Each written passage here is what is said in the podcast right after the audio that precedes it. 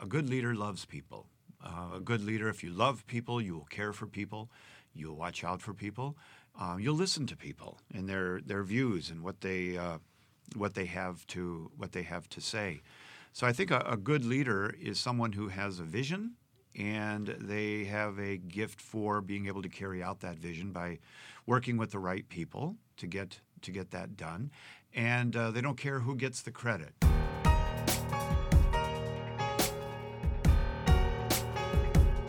Welcome to the Joyful Catholic Leaders Show, where you'll hear stories and insights from those who lead with faith, from the seminary to the parish to the classroom to the office to the sports field and everywhere in between. Today we are joined by Jeff Cavins. Now, I could probably just spend an hour reading your bio, but it'd probably be more interesting to just talk to you in person. Um, but Jeff has done a lot for the church, and we're really, really honored to have him both with the seminaries of St. Paul um, and here in the, the podcast studio today. So I'm just going to take what I found on your website for biographical introductory purposes, and then we'll get to, to the conversation. Jeff is a nationally known uh, Catholic public speaker, author, television host, podcaster, and pilgrimage leader whose engaging style of teaching has helped hundreds of thousands of Catholics grasp a better understanding of the Catholic faith and the Bible. His recent work includes the Greater Adventure Bible Timeline, which is the foundation for a podcast you might have heard of called The Bible in a Year, which is now into its second year. And he is also the founder and director of the Catechetical Institute at the St. Paul Seminary.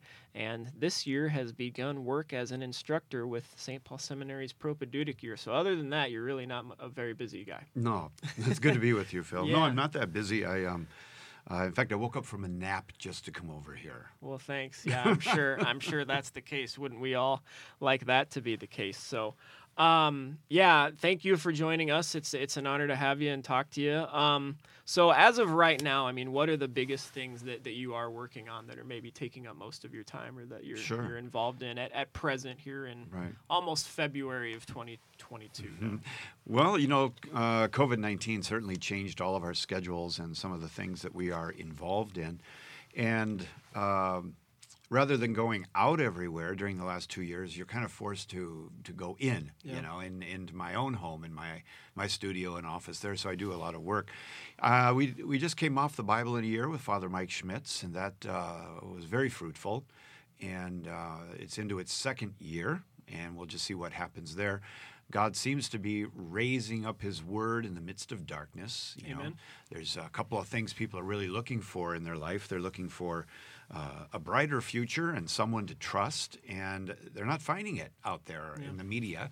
Uh, they're not finding it on the web, but they will find it in God's amazing story, salvation history. And I think, I think personally that that's what God is doing here. He's he's he's, uh, he's drawing people to Himself. So I've been involved in that. I've got another. Uh, I have my regular podcast, the Jeff Cavins Show, which comes out every Friday at Ascension Press, and then this year. I've got a new one, a, third one that I just absolutely love, and it is a daily devotion Yeah. that's on the Hallow app. Uh, Hallow, H A L L O W, and and I'm doing it with Jonathan Roumie, who plays Jesus on The Chosen. So he reads the Gospel of the day, and then I give about a five minute devotion every single day, and I am loving that. It's forcing me to get into the Word of God on a daily basis uh, at a level that um, I, I've never done before. I mean, I've read the gospel every day, I've heard it in Mass, but to sit down and to think about it and to bring out some sense there that's practical for people is a new challenge, and I, I love it. I, I, I really, really do. Uh, also, I'm, uh, we're working on pilgrimages to Greece and Turkey and the Holy Land, and we have some things going on in Europe with a cruise in Germany, France, and and then uh, I'm writing a couple of books and uh, kind of keep those under wraps until I get done. It's uh, uh, I, I remember a quote from Bob Dylan years ago, and he said that you know the creative process when you are writing something, he said, be careful who you share it with because they may crush it, and uh, and so I, I have a tendency to be kind of a You're protective. yeah, I just write and write, and, and I really enjoy that. And uh, and so they will come out at at uh, at some point. And but most of all, I guess what I'm busy with right now is being a husband and a grandfather and a father, and I really enjoy that. And the older I get, the more I see that that is actually a very serious calling in my in your life, you know, my Yeah. life. So uh, busy with that, and I'm supporting my wife, who's finishing her graduate degree in biblical archaeology. Wow. She's working in uh, Jordan at the original Sodom and Gomorrah site, and of all No way. places, yeah. So she's she's really doing a great job with that. That's awesome. Do you ever sleep? I do every night. I know that it looks like I'm busy, but you got to remember that everything I do centers around one thing, and Sure. that's the scriptures. Sure. And so, if you have 40 years of soaking in the scriptures, it's a little easier to draw out than it was when I was Yeah, right. 21, 22 years old. Fair enough. um, so you spend a lot of time and have spent a lot of time around leaders throughout the church and throughout the world. Um, in your mind and in your experience and looking at it through uh, the theological and scriptural lens that you said you soaked in, what makes a good, authentic leader for today's church? Sure. say? Well, I think uh, you know a good leader in today's in today's church is a person who, uh, like Jesus, uh, a person who loves people. Uh, a good leader loves people. Uh, a good leader, if you love people, you will care for people, you'll watch out for people, uh, you'll listen to people and their their views and what they uh, what they have to what they have to say. So I think a, a good leader is someone who has a vision and they have a gift for being able to carry out that vision by working with the right people to get to get that done. And uh, they don't care who gets the credit. You know, when you're a leader and, and you're all caught up in you, you're the thing, you're it. Um, that's usually a poor leader because their their leadership tends to come back around to themselves rather than uh, to the Lord and His vision and to to uh, help people become uh, all that God has called them to be. I think in one word, I would say a leader is magnanimous. You know, a leader is not. There's an opposite word that we don't use very often, pusillanimous. But a magnanimous, magnanimous person is a person who gives freely, and you you want to work with people so that they can do what God has called them to do. And I think a leader keeps a team on point. You know that uh, there's so much noise out there in the world right now, and uh, you can get you can get caught off guard, and you can go down trails, rabbit trails, and all kinds of things. But keeping your eyes on Jesus, and uh, and being a doer of the word, not just a, a declarer, not someone who's just saying it, but you you do it. All of that really goes into uh, being a, a I think a great leader, and the the epitome, of course, is Jesus. Sure. Jesus was a great leader. Absolutely. When you look through your Bible timeline, lots of examples of very good, strong leadership and, and lots of examples of failed leadership. What what themes about leadership, you know, kind of come out in, in the Bible, would you say? Or what does the Bible have to teach us about? In the about well, in the? Bible, you have all kinds of examples of you know of leadership. I think the one of the first people that we have, of course, is Noah. You know, and Noah was a leader, and he was a leader of of, uh, of three sons and their wives. And uh, God had basically had it with this creation, was going to start over, and he worked with Noah. And Noah, uh, in the face of opposition, certainly during that time, built an ark. You know, it's like, why are you building an ark? Well, just am, because God told me to. It didn't make sense, but well, what are you going to do with the ark? Well, we'll see. You know, but he was a, he was a great leader. I think Abraham was a tremendous leader. In fact, the Scripture says that one of the reasons God chose Abram to be the father of this people, the Hebrews, was that he taught his children, and that that's part of being a great a great leader is to live your life as though there is one God, and you're going to teach your children. So, you know, his leadership skills really were developed to the point where, for us as modern day Christians, he's he's our father in faith too. And uh, and then Moses was a great leader, and Moses learned about delegation.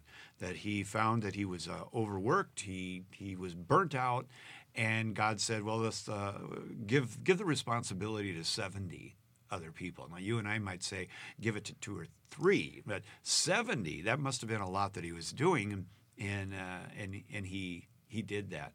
There are also examples of good leaders that were bad fathers, you know, like David. David was an amazing king and a leader, certainly the epitome of what it meant to be a king in Israel, but yet his own sons, like Absalom, and his own sons, uh, it didn't fare so well, you know. And you, sometimes you see that in the world today, where you see men or women who are great leaders in corporate America and lousy leaders at home. The translation isn't uh, isn't isn't made there. Isaiah was a great leader in the Old Testament. Hosea was a great leader in the New Testament. Uh, and so you have a, you have a lot of good examples. But then in the New Testament, you have the two super saints, the super apostles, Peter and Paul, and both had really different leadership styles. And uh, you know, Paul went to the Gentiles and Peter to the Jews, and uh, just different different uh, leadership styles, and we can learn so much from them. Uh, the Blessed Virgin Mary was a leader, mm. the epitome of leadership. but Back to Jesus. Yeah, absolutely recording today on the feast of the conversion of St. Paul too. Right. So so a nice tie in there. Um, when you're looking at it from a uh, a Catholic perspective, I suppose it'd be fair to say that to be a good leader, you also need to be a follower. You need to be a disciple, right? Mm-hmm. You've done a good job in your work in your ministry, really kind of breaking down and defining discipleship, not just you know the textbook definition, but how to live that out.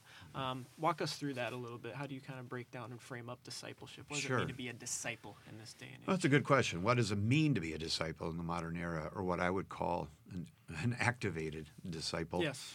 You, when you go back and you look at the relationship between Jesus and his followers, a lot of times we don't look at what that relationship looked like. You know, we don't we don't we don't look at the actual um, relationship between the rabbi and the disciple. And I was very blessed in that, uh, you know, in the I left the Catholic Church. Uh, that's not why I was blessed, but I left the Catholic Church in my in my early 20s, and and I was immersed into a whole decade of studying the early early church in Jerusalem with some of the greatest teachers from Hebrew University and uh, around the United States. around the United States, and and I, I was able to to see the relationship between Jesus, the rabbi, and the disciples who are talmidim or their disciples. And what you have there is you don't have uh, a charismatic leader simply giving talks around the country, and people are like, "I like his style. You know, I I want to follow this guy. This guy's pretty cool. You know, yeah. that isn't what this is about at all. But what it's about is the rabbi disciple relationship, and that is that a, a rabbi actually invited a small number of people to be around him for a three to five, six, seven year period where he would teach them and they would they would observe him and they would eventually go out and make disciples of their own in this vein of thought. And so the average number of disciples that a rabbi had in Jesus' day was five. And Jesus, of course, had 12 for theological reasons, 12 tribes. Uh, the great Hillel had 70, and uh, most of the other ones had, uh, Gamliel had five to eight disciples, which Paul was a disciple of the great Gamliel. It mentions uh, in uh, today's reading, in today's reading on this feast of, of Paul. So, the idea of being a disciple is one who is chosen, and you respond to being chosen by saying, Yes, I will be with you, Jesus. And the goal of that is for you to become like Jesus. But you can't become like Jesus unless you are with Jesus. And so this now is going to be an invitation to live with him, to observe him, to obey him. And the, the end goal here is that you will be like your master. You'll be like the master. So discipleship is uh, a lifestyle. Discipleship is is forming your entire life around Jesus. Another way to put it is that the shape of your day is influenced by the love of your life. So mm. if you're into football, the shape of your day will reflect it. If you love, if you love uh, skiing, the shape of your day will reflect it. If you love Texas Hold'em, the shape of your day will reflect it. But if you are completely and utterly in love with Jesus Christ, the shape of your day will reflect it. It's not it's not just a thought, which is what I would call kind of regular Christianity out there that oh yeah I agree with him and I really like his style, but it's more of uh, I'm going to I'm going to order my whole life around him, and and that's what a disciple is. And so I think of myself number one as a disciple of Jesus, and uh, and then from there. I am a, uh, a husband who is a disciple. I'm a father who's a disciple, a grandfather, a teacher to seminary as a disciple of Jesus. And that's something that nobody can take from you. Yeah, absolutely. Uh, let's talk about Jeff Cavins, the man, a little bit. You mentioned your grandfather. So, how, how many kids do you have, and then how many grandkids now? I have three daughters, and I have daughters, three yeah. three grandchildren right now. Two boys and a girl. And how old are they? Uh, they are uh, 10, 7, and 3. Oh, man. So you're you're living the life. I am. Grandpa life. It is amazing. It's yeah. a life changer. It's everything and more that everyone that everyone told me it was going to be, you know, years ago. And it's something beautiful about watching your kids love their children, and I I really enjoy that. Mm-hmm. So I get it now when people they get a little crazy, you know, about being grandfathers and grandmothers, and I get it now. Yeah, it is funny. Even as a dad, like people tell you, "Oh yeah, the time's gonna go by fast." Like all these lessons you hear over yeah, and over. Yeah. I don't know that you have a full appreciation for it until you're, you're yeah, actually. It does it. go by quick. Yeah. Yeah, and before you know it, my ten-year-old grandson will be college age. Yeah. And it will be like, hey, Phil, remember when I told you that was just happened? You're like, no. How long ago was that that yeah. we talked? Well, oh boy, that was eight years ago. Right. then we'll both feel old, which yeah, is right. great. So, um, this might be a disingenuous question based on on your on the biographical conversation we are having, but what do you do in your spare time? What, what sure. things are you into to to recreate and, and that sort of stuff? Yeah. Um, well, I'm, a, I'm, probably a little odd in that in that way, in that um, I, I, like to bicycle. um, I like to uh, to take long walks. I like to spend a lot of time with my wife. You know, in in discussion, we talk about uh, a lot of theological things. So yeah. I'm, I'm, blessed in that. Um, but I, I would say that the, the, the, number one thing I do to relax and recreate is I love learning, and yeah. uh, I find great joy and and uh, relax relaxation in learning, but not just learning, but the actual art of learning. You know, I, I like studying about learning, and that's how the Great Adventure came about when I was you know 25 years old, and uh, I was uh, I was getting a degree in education at the time, and um, and I, I, just love studying some of the great models of education and, and how do we learn, and especially with you know, today with technology, how do you harness technology so that you can learn and think, and so I'm I've always been a thinker. My mother called me the thinker when I was a kid because I would, you know, Rodin's thinker, and and uh, because she couldn't get my attention if I was thinking, she'd go, Jeff, Jeff, and what, what? Where were you there? You yeah. know, so uh, so my one of my nicknames in high school was was Drifty.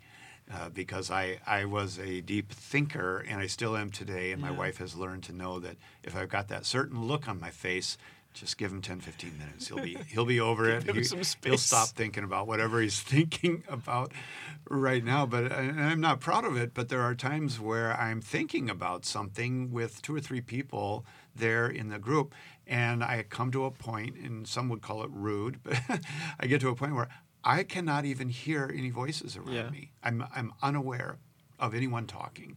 And then they'll say, Jeff, oh, what? yeah. So I, I, really do enjoy thinking. That's awesome. Yeah. Explains a lot. um, you mentioned education. Is there like a, a model or a, a, way of educating in this day and age that you have maybe come to endorse or prefer? Or what would have mm-hmm. been some of the fruits of, of your learning about learning, I guess, that, right. that we can use in the educational well, sphere, which is yeah, that's a good that's a good today. question. We're all different, and I think everybody, you know, they want to know how other people are doing it. Yeah. How do you go about education? There is, there is certainly the the regular form of education out there, and that is that a teacher stands up and you know, it just gives you a lot of information, and you write all that information yeah. down. You get tested for it later. Uh, I'm not that way at all. Um, my form of education, at least what I believe is good education, is centered around connecting things. You know, when you if you're going to learn anything, you have to bring that new idea into your world and connect it to something, and then it starts it starts to take on meaning when you can connect it. So when I put together when I put together the Bible timeline, uh, I had you have 73 books of the Bible. Well, how am I going to master all of this? How am I going to know this story? Well, the first thing is is that you take the complex and you make it simple. So I broke it down into 12 periods and then the 14 books, uh, narrative books out of the 73 to take you through that that story. So there I, I, I, I whittled it down to something simple. Now with that as the the um, the basic structure, I'll now build on that. And so anything that I learn in the Bible or the catechism or a talk, I will attach it to something that I know of in God's plan of salvation history. So I start linking things. And uh, I'm a big fan of linking new ideas to things that you know and making them your own. So, for example, um, I would teach a system called Zettel, the Zettelkasten system. It's a fancy word. You can Google it. Zettelkasten. It was really made famous by Niklas Luhmann, a German sociologist. And what he had was everything he read that caught his attention, he wrote, 'em- wrote information down in atomic notes. That is, one thought per note. This idea. And then he put them in what was called a slip box, which is a like a an, you can put index cards in a box. And then when he got new ideas, he would go to this box, grab his index cards, and he would link between the ideas. And he had over something like uh, 20 uh, 20,000 of these cards. He wrote he wrote hundreds of books, dozens and dozens of articles. And so what he did was he had a method of linking things that he knew together. Now, I, I'm a proponent of that. So I, I use a, a software package called um, Obsidian, where I take my ideas and I, they are atomic notes, one idea, and then I put them in the, in the uh, um, just a plain text file, and then this program allows me to link them together Wow. so that I start learning from my own linking at that at that point. But here's the thing: when you get a new idea, let's say that you heard uh, our great rector, Father Taphorn, he gives a homily. There's one point in there where where Phil says that is dynamite. Yeah. that is Yep, little nugget that sticks, yeah. So you write it down, give him credit. It's on an index card, or in my case, it's on a file. And then what I challenge people to do, which is what I do, and that is make it your own. And that is you start with that atomic note, then think about it. Think about it. Think about other things that you know. And then underneath that, write it out in your language that in which which shows I've thought about this. I understand this. I can communicate this without having to simply quote someone. You can say, as Father Taphorn said, and then you can basically said, and you can give it out in your own language. So I think that one of the things in education that is that's faltering is well, there's a couple. I'll get to the other one in a moment, but is that we don't teach people how to think. Hmm. We teach them how to copy down stuff and regurgitate it. That's not thinking.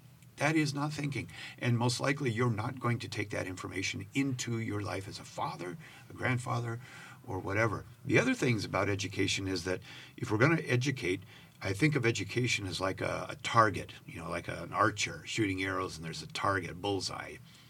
And so often, our education is like a target without a bullseye. It's just uh, there's a lot of space out there. You can kind of hurl anything at that in high school or junior high. But what about the bullseye? What belongs in the in the middle? And so for the Catholic, it certainly is an understanding of the Word of God and an understanding of what it means to be a disciple. And and, and what does it mean to be a part of the Catholic Church? Now, once you you nail those things, everything else is is great. It hits the target somewhere, but it is in relationship to the core ideas about our life. You know, eh, you can study, you know, Catholicism your whole life, and then all of a sudden you realize when you're 60 years old, man, I, I- wish I knew I was supposed to be a disciple. I wish I could go back and I could apply all of this. So, those are some things about edu- education. I, I uh, love to link the ideas together. And when I built the Bible timeline, I took those 12 periods and those 14 books and I started linking everything to them. Sure. And so I could go through, I linked it to color. Originally, I linked everything to food. So when I taught the uh, patriarchs, I had, or I taught the conquest of Canaan.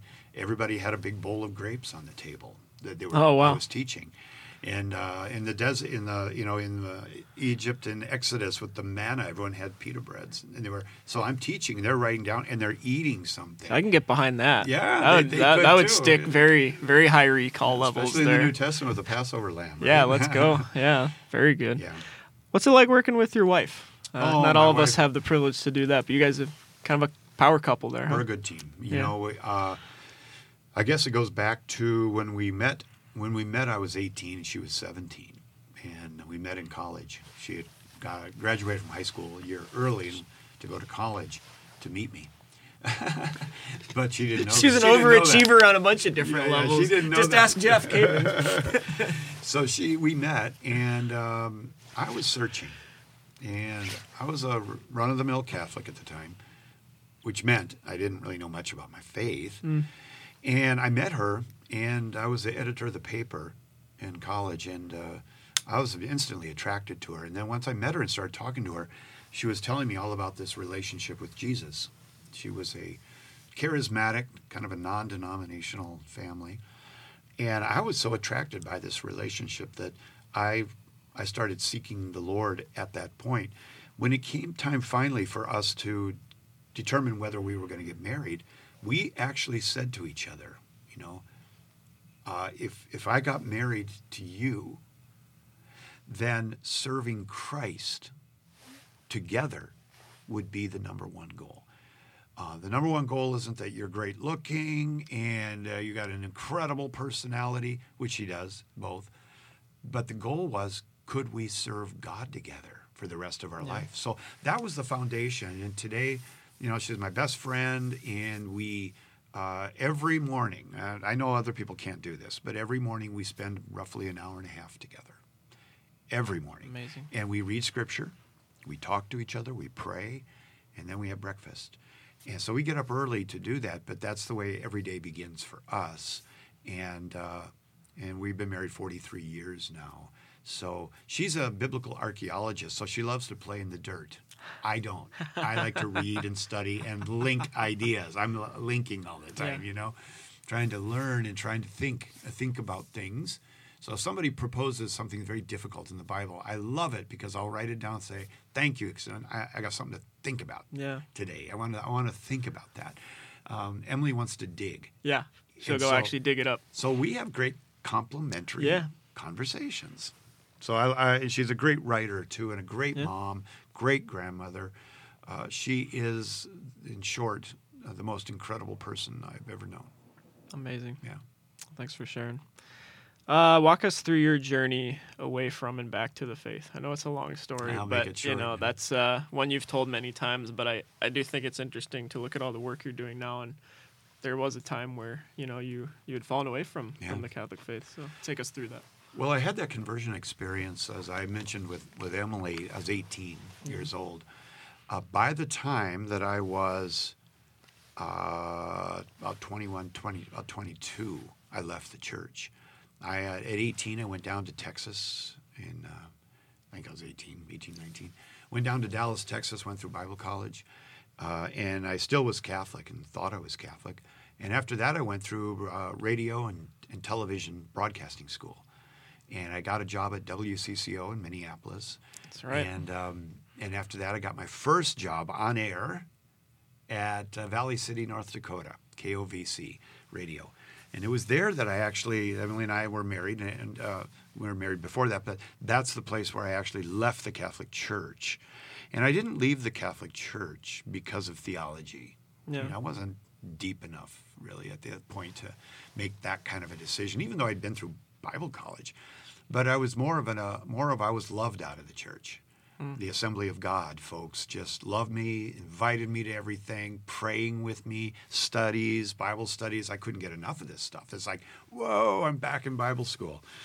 And uh, I ended up one day when Bishop Driscoll from Fargo came over to do what's called an open service, where it's not mass, but he just answers questions and sees how people are doing.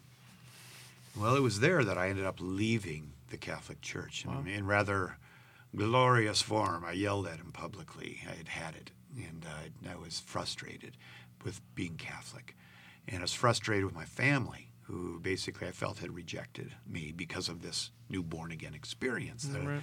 that I had. And I got, I yelled and I got up and started walking out of the church, and Bishop Driscoll started clapping, one clap, and I turned around. It was him, and I looked at him, and he looked at me, and he said, "I want to talk to you later." And I said, "I don't know." And I said, "Bye." And I turned around, and walked out. Well, I didn't sleep very well that night.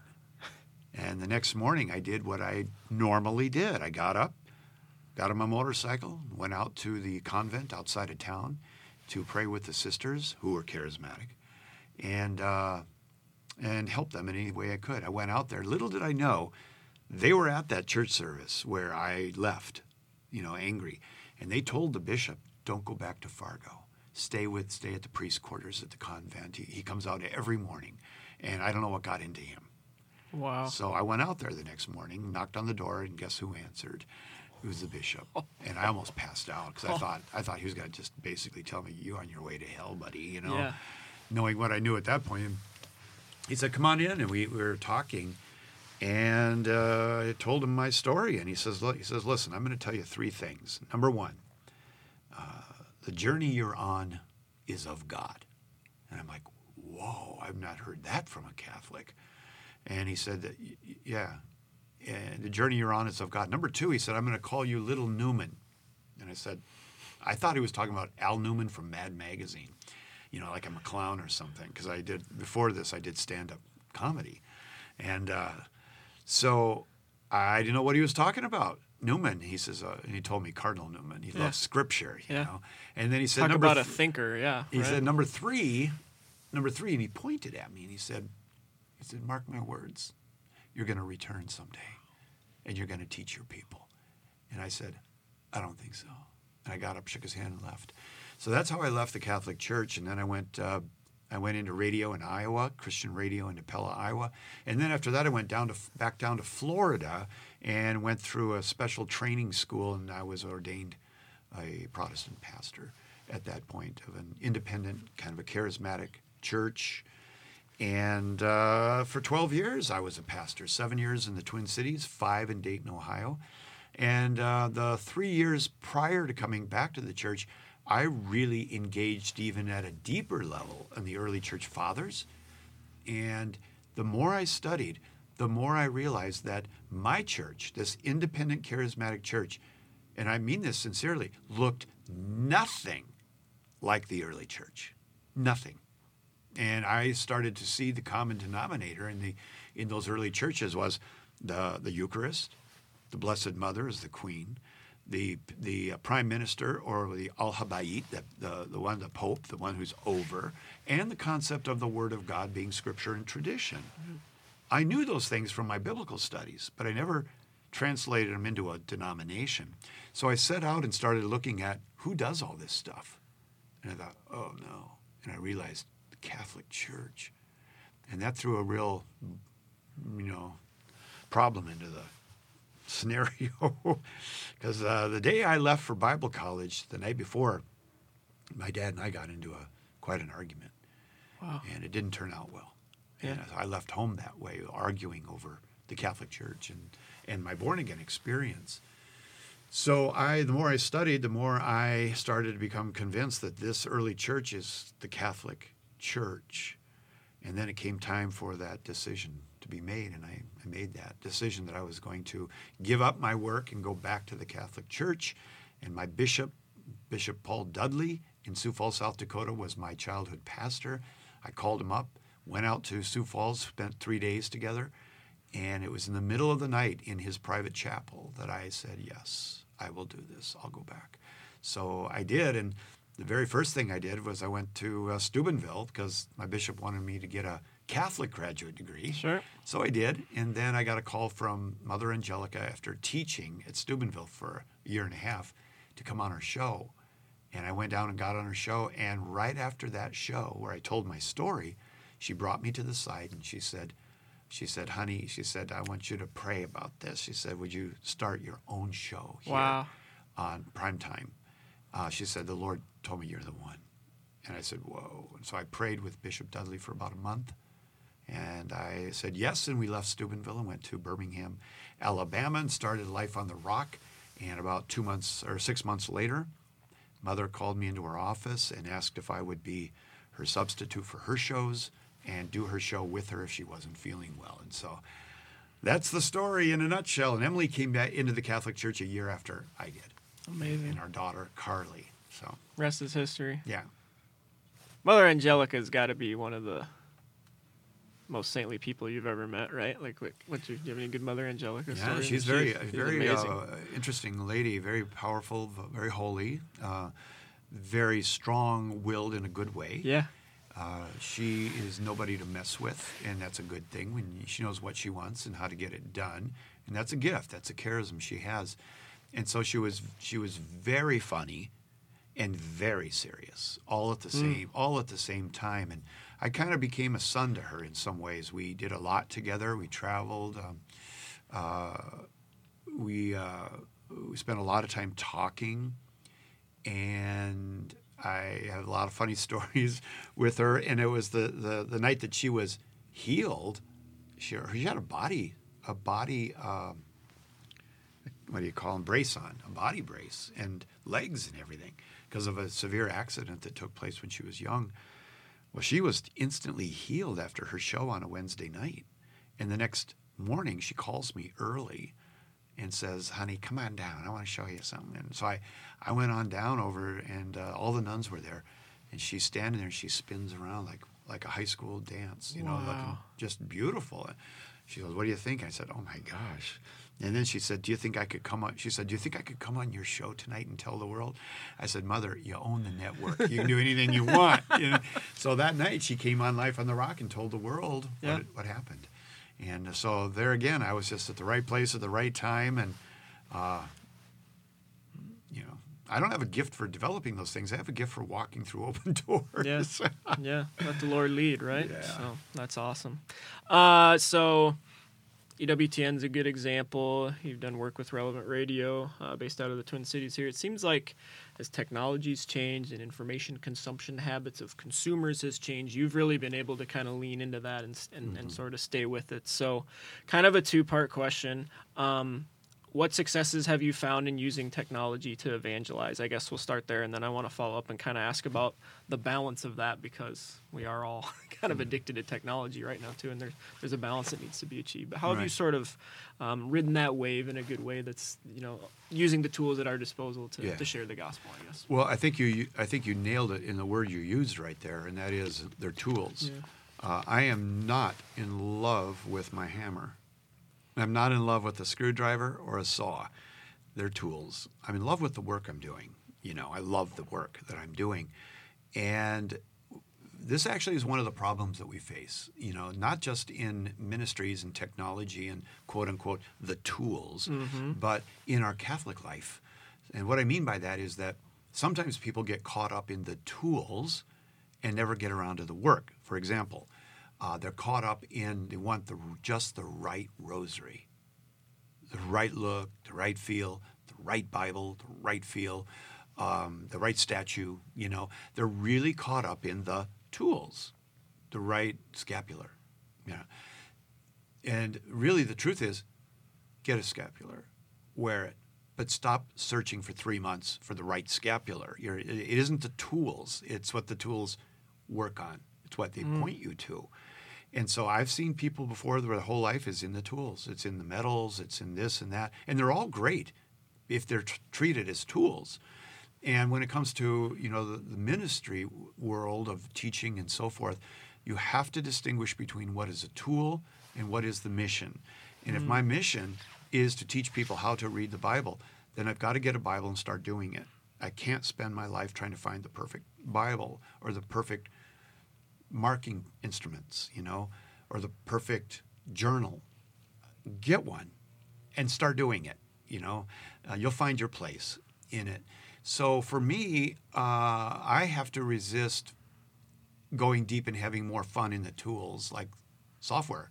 Yeah. You know, I found a, software package and this is amazing. Oh, I'm yeah. going to master it. It's going to help me out so much. And the truth is, is that in some cases, it never helped me out at all. It just took a lot of time to organize and make it look pretty. And uh, all of a sudden, something else came out. Hey, look Yeah. at that shiny thing, you know. So I would just encourage people. I, did, I have a podcast, you know, on Fridays, and I have I have one podcast where it's um, basically a message to young Catholic entrepreneurs, what to do and what to avoid, and uh, that's on my Ascension podcast, the Jeff Cavins Show. If we have any young entrepreneurs that are interested in Yeah. that, where I tell you the mistakes I made and the things that I learned, and I would encourage them to do at the same time. So, so for example, for example, the uh, the tools that I use, I use you know the uh, a MacBook Pro and I use an iPad and my phone, but I chose certain software packages that would serve my purpose as a tool. So my my life is surrounded by, or my life is is is uh, in the area of watching out for truth and and uh, insights and bringing them into a world where I can link them to the truths that we already know and to see something even more beautiful there. And so my software is divided really up into capturing, then organizing, and then using it. To use it in my writing or to use it in my talks or my raising children, grandchildren, whatever it might be. So outside of that, I don't have time for a lot of other of other things. I my software that I have on my uh, iPad and my MacBook Pro, those are the tools that I use. And again, I'm not in love with the tools. Mm-hmm. I use them. And if software could show a patina on it, these are very well worn software packages.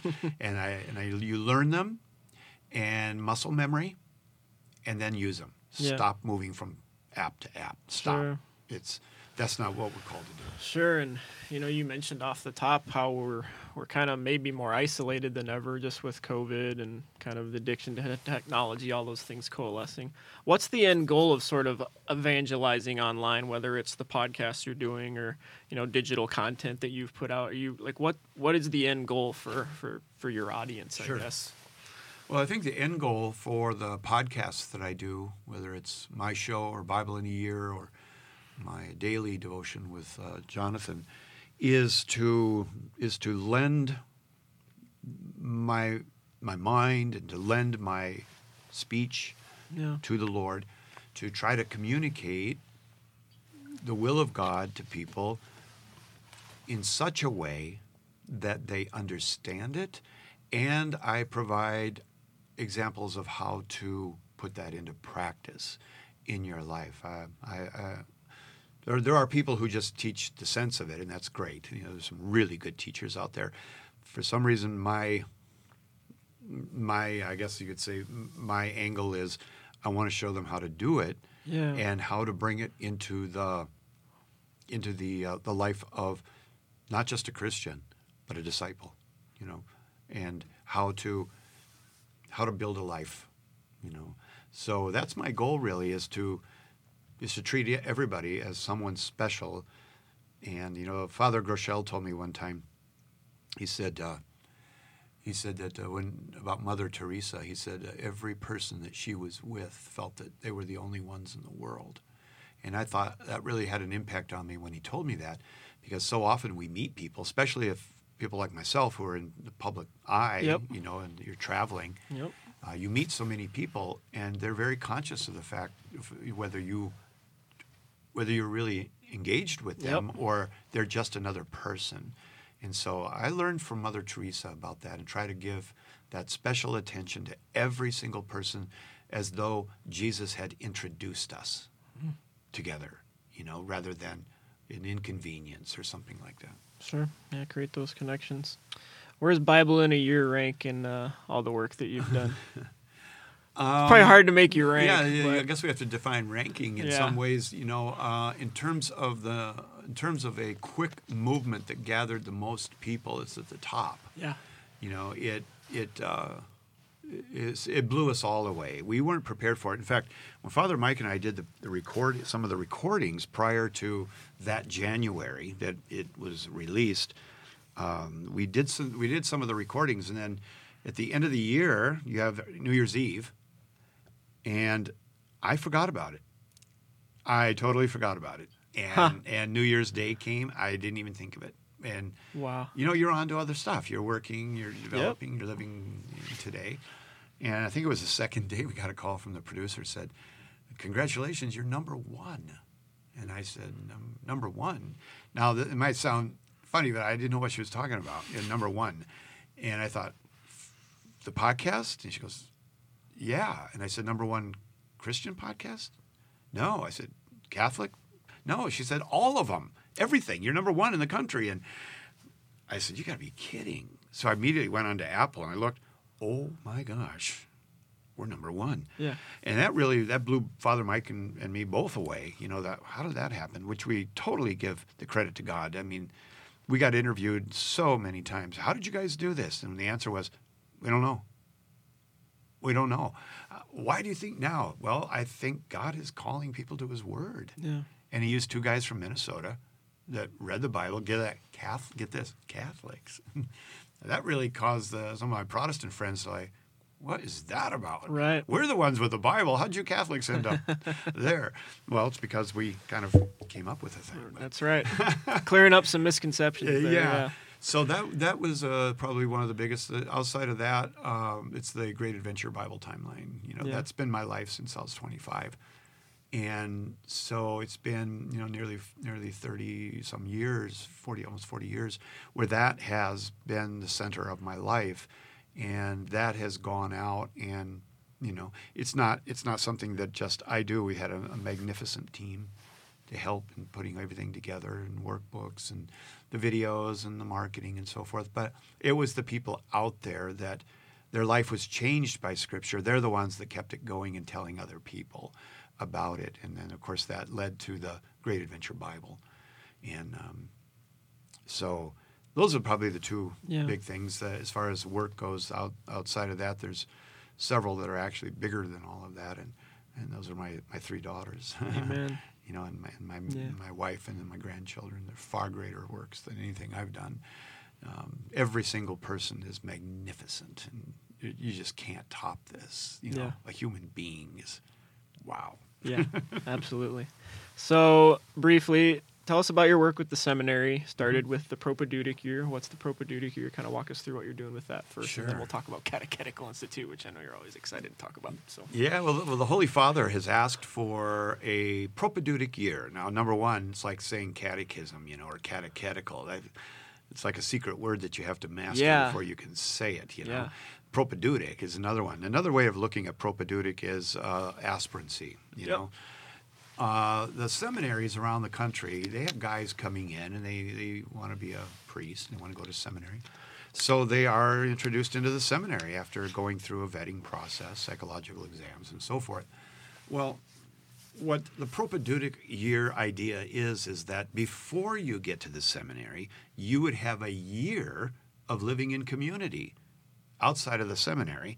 You would have a year of living in community uh, all week long, no phone, no computers, and you learn and you work through who you are. And so, like for example, our propedeutic program here is one year long. We have 16 fabulous guys from all over the country. I teach discipleship in the fall, twice a week, and then in the um after the new year, I teach scripture twice a week, the Great Adventure. We also have Father Vanderplug, and he teaches about the saints and just amazing stuff, angels, uh, and some of the great saints like Saint Cassian. And then we have Paul Ruff, who is a psychologist, who really works with every guy one on one, and then also teaches as a class. And then we have Bill Stevenson, who goes into some of the the intellectual formation of the great the great books, almost like a great books program. yeah, So these guys live in community for a year, and they're getting all four of us, and they have a discipline to their day, and then they can make that decision. yeah. And do I am I called to go into the seminary? And uh, we'll see what happens. This is the first year for us, but yeah, we're one of the first dioceses in St. Paul, Minneapolis, to do it. So we're getting quite a bit of attention around the country Yep. of others that want to know what are you guys doing. yeah. What And fruit have you seen from it so far? Just in the Oh, it's been phenomenal. You know, them? Father Floater heads up the program and he lives with the guys, and uh, I think it's incredible. It's incredible, and some of their some of their rectors have showed up, you know, to see what's going on. Sure. They're impressed with what these guys are are doing, and it's all under the leadership of Father Taphorn and ultimately uh, Archbishop Hebda, you know, here in the Twin Cities. So we'll see what happens after this year, but uh, by uh, all you know ways of measuring at this point, it's out of the park. Yeah, And that's that's the conclusion of all the teachers. This this is out of the park. This is incredible. so good. Also out of the seminary, the Catechetical Institute. Right. Uh, you know, that's been around for a while. It's really well known, I think, particularly in the Twin Cities among Catholic circles. But how how I guess gratifying has it been to, to see that grow into what it is? And you've Yeah. got hundreds of people every year Yeah. just old schmucks like me, right? Learning learning the catechism um, and applying it in their everyday life. And old kinda- schmucks like me teaching. yeah, the Catechetical Institute in the Twin Cities was uh, something put together nearly 15 years ago, and uh, it was you know it, Archbishop Flynn was the was the archbishop here at the time. Yeah. And he wanted a catechetical institute, so we brought ideas together and developed a, a, uh two-year program that would take laity through the catechism according to the school year. So the first year you have the first two pillars, the second year you have three and four. And there's small group discussion, and we utilize about 10 teachers, both from St. Thomas and the uh, seminary and outside, really good teachers. Yeah, the access people in CI have, the access that people have to those professors at the CI. I mean, that's It's amazing. kind of a cream of the crop. It is amazing what what they have, and they they so they go through this two year formation, and twice a pillar. There's a Saturday where they they go and have a retreat to kind of put what they have been learning from their head into their heart. Yeah. You know, that make it part of their life, and they write a paper. Uh, for each pillar, a two-page paper that just simply says, "This is what I've learned," and uh, we have graduated now. Um, I think we're around four thousand people who have in the Twin Cities who have gone through two years of formation, and when they're done, they get an, a beautiful certificate given to them by Archbishop, the Archbishop, the, whoever the Archbishop is at that time. We've had three now, but uh, then the churches are looking for these people, Yeah. and these people go back to their parish. And they are fruitful. Yep. We have uh, Father Sklizacek uh, over at St. John Baptist. Uh, he had, I think he was John the Baptist. He was. Yeah, he Yep. had he had uh, close to 100 graduates. Yeah. Just in the one church, and he said that it actually became more work for him to try to figure out how to utilize all these people who wanted said, "I want to be used by God." And Yeah. so now it's going a little bit national. We're getting other places that are joining us. And out of that two year program, now we have a number of opportunities like the School of Discipleship, the School of the Holy Spirit, the School of Prayer, and a number of workshops. And each class is named after a saint. So they stay together for in perpetuity. In I mean, in perpetuity, they they stay together and they work together as a as a um, class, a cohort for all the work in the future. So awesome. Okay, one more and we'll get you out of here. You've been very generous with your time. Really appreciate it. I think we're getting close to maybe even over an hour. Um, what can the average Catholic do? uh, This is going to sound really generic, but to to to make a difference. The challenges in the world that, that we talk about, everyone knows what they are. The rise of secularism, just kind of where we're at as a society. Besides prayer, you know, what what what are one or two practical things a Catholic can do in their everyday life to to do what we've talked about today, to, to be an activated disciple, to, to live the gospel, and to to help the situation, for lack of a better term. Well, it's a good question. Um, I I would say that there's really a, a couple of things. One is to really get to know the faith.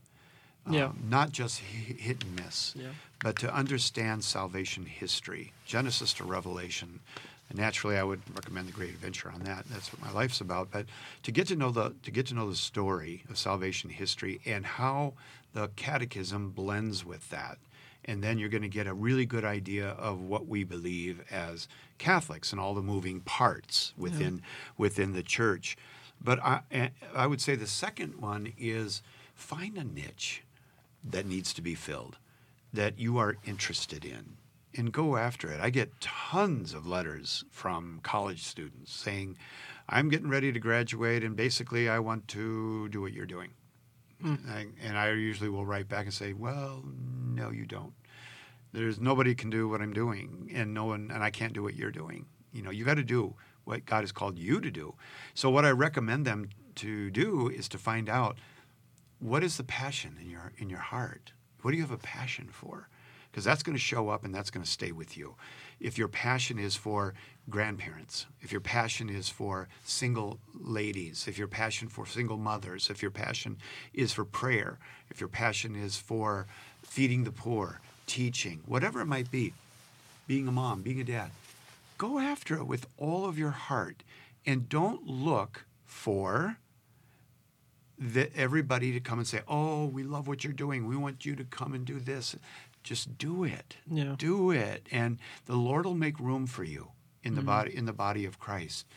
And, and if you do that, if you do that long enough, it's people seem to take a notice. You know, to be honest with you, Phil, what I'm doing right now is very, very similar to what I was doing when I was 25.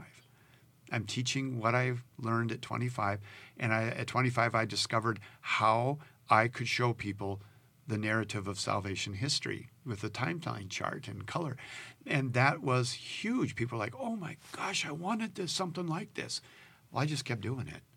And now we're here where we're at today just because of filling a niche. It could have been a men's ministry or whatever, but get involved in your parish and, and, and find out what needs to be filled, what are you interested in, and go after it as unto the Lord. That you're doing this as a passion for the uh, for the for the Lord. The third thing I would say is is Phil, we as Catholics, we have to start making spiritual babies. We have to start sharing our faith yeah. with other people. Uh, when we go to a church that has 3,000 families in it, and at the Easter Vigil, three people are coming in, two of them married in, the other one read a Scott Hahn book. We got a problem. And, and uh, if, if we really want to have an impact on the world for Christ, we have to start sharing our own stories of what God has done in our life. I call this, you know, uh, well, I don't call it, the church calls it the kerygma, the proclamation of the gospel. And I talk about it a lot because if, if, if, we, if we're just going to have a church growth program based on who's going to marry a Catholic, we're losing big time. We have to start to learn the faith and how to share it. And we can't use excuses like, that's not my gift. I don't know enough. Mm-mm. No, sharing Christ has nothing to do with gift. It has to do with passion and love. And do you know enough? So, so you're saying that in order for you to evangelize, you have to become brilliant? No. You just have to know what Christ has done in your life. That's what's going to be communicated. It's going to be it's going to be caught, not taught, and uh, and that's what I would say. You want to have an impact. You want to be a modern day disciple. Start looking for opportunities to share what Christ has done in your life. So good. Thank you so much for you your bet. time. This has been an talk to you. amazing conversation. Great to talk to you as well. And thank all of you for joining us on this edition of the Joyful Catholic Leaders Show. Be sure to subscribe wherever you find your podcasts and follow both the St. Paul Seminary and St. John Vianney College Seminary on social media and at semsp.org. New episodes drop every month on the first Friday of the month in honor of Our Lady of Fatima and the Most Sacred Heart of Jesus. Thanks for listening and God bless.